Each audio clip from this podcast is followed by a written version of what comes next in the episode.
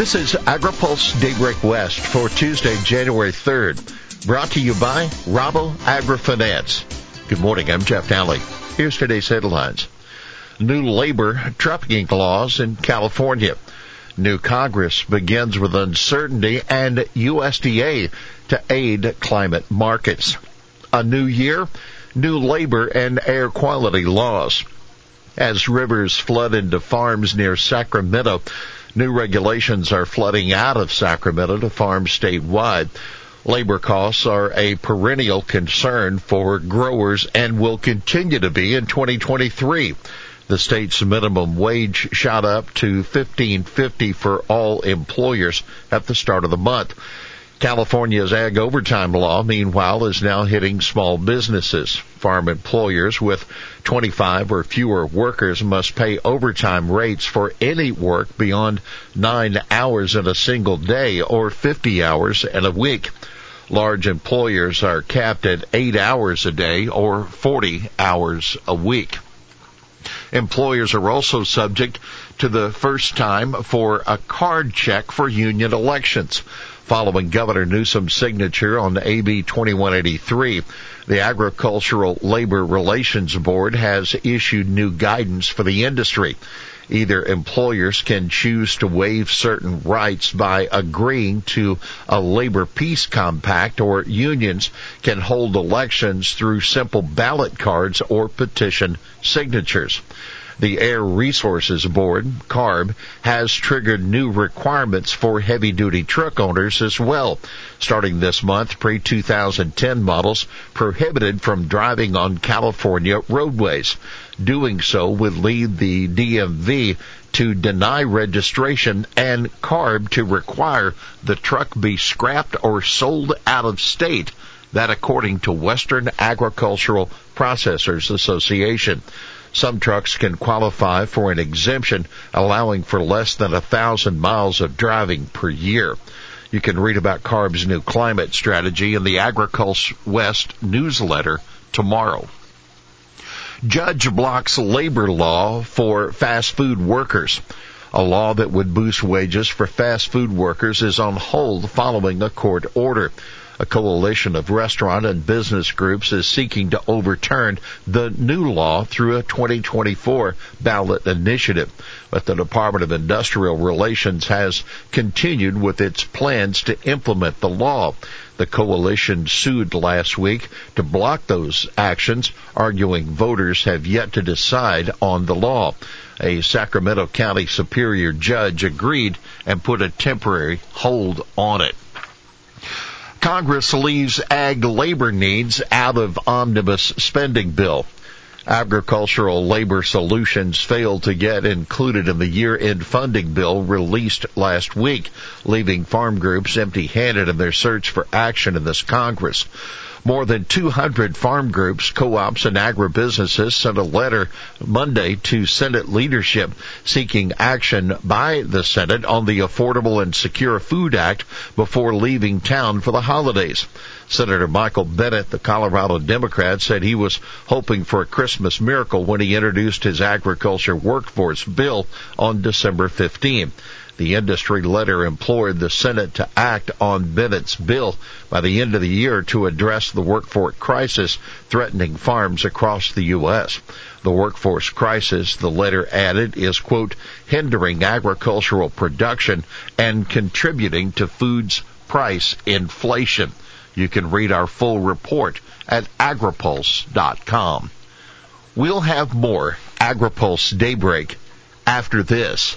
When you work with Rabo AgriFinance, you get the global knowledge and financial strength of one of the world's largest and most innovative food and ag lenders. Tools essential to realizing your aspirations. Discover how an unmatched network of local and sector experts can help you confront agriculture's challenges and seize the opportunities that lie ahead. Learn more and contact us at www.raboag.com. Creating value connecting vision. Rabo AgriFinance. Welcome back to AgriPulse Daybreak West. New Congress begins with uncertainty, rules changes. The new Congress opens today, Republicans taking charge of the U.S. House. The big question is whether California Republican Kevin McCarthy can make the concessions needed to win the speakership of the lower chamber. Nine right-wing Republicans, more than enough to sink McCarthy's bid, said over the New Year's weekend that he hadn't gone far enough to meet their needs. On the other side, a group of Republicans who represent swing districts say they wouldn't support anyone for Speaker but McCarthy. That group includes David Valadao and John Duarte. Both are farmers from California, Central Valley, and House Ag Committee member Don Bacon of Nebraska. Now take note, House Republicans will be making a series of rules changes, including one that requires any increased spending to be offset by cuts in other programs. Republicans also are ending proxy voting on the House floor and making it harder for hearing witnesses to testify remotely. A new year, a new WOTUS rule. The Biden administration ended 2022 by releasing yet a new definition of what land and water features fall under the jurisdiction of the Clean Water Act. The future of the new waters of the U.S. rule almost certainly lies with the courts, especially as the Supreme Court already has a pending case with WOTUS implications. Critics of the rule acknowledged EPA clarified some agriculture exemptions, but said it introduces additional uncertainty in some areas. Ted McKinney, CEO of the National Association of State Departments of Agriculture, calls the rule a statement of federal overreach that ignores states' authority to regulate intrastate water quality and the Clean Water Act's statutory mandate for cooperative federalism. McKinney was USDA Undersecretary for Trade during the Trump administration. Now take note, the rule aligns with USDA on the treatment of prior converted cropland, which would remain exempt from CWA jurisdiction as long as the property stays in agricultural use. Many farm groups oppose tying the exemption to continued ag usage. You can read our full report at agripulse.com. USDA gets authorization to aid climate markets. The Growing Climate Solutions Act and a reauthorization of the EPA pesticide registration process are now law.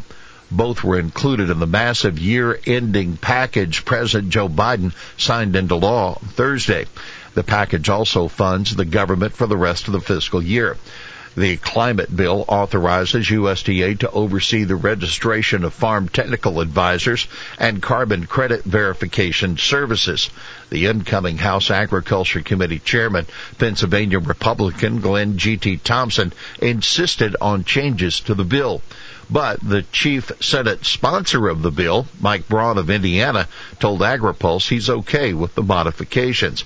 The changes didn't alter, quote, the essence of the bill, which is using the Farm Service Agency as a portal for farmers to be able to make some sense out of how smaller landowners would hook up with carbon offset markets, Braun said.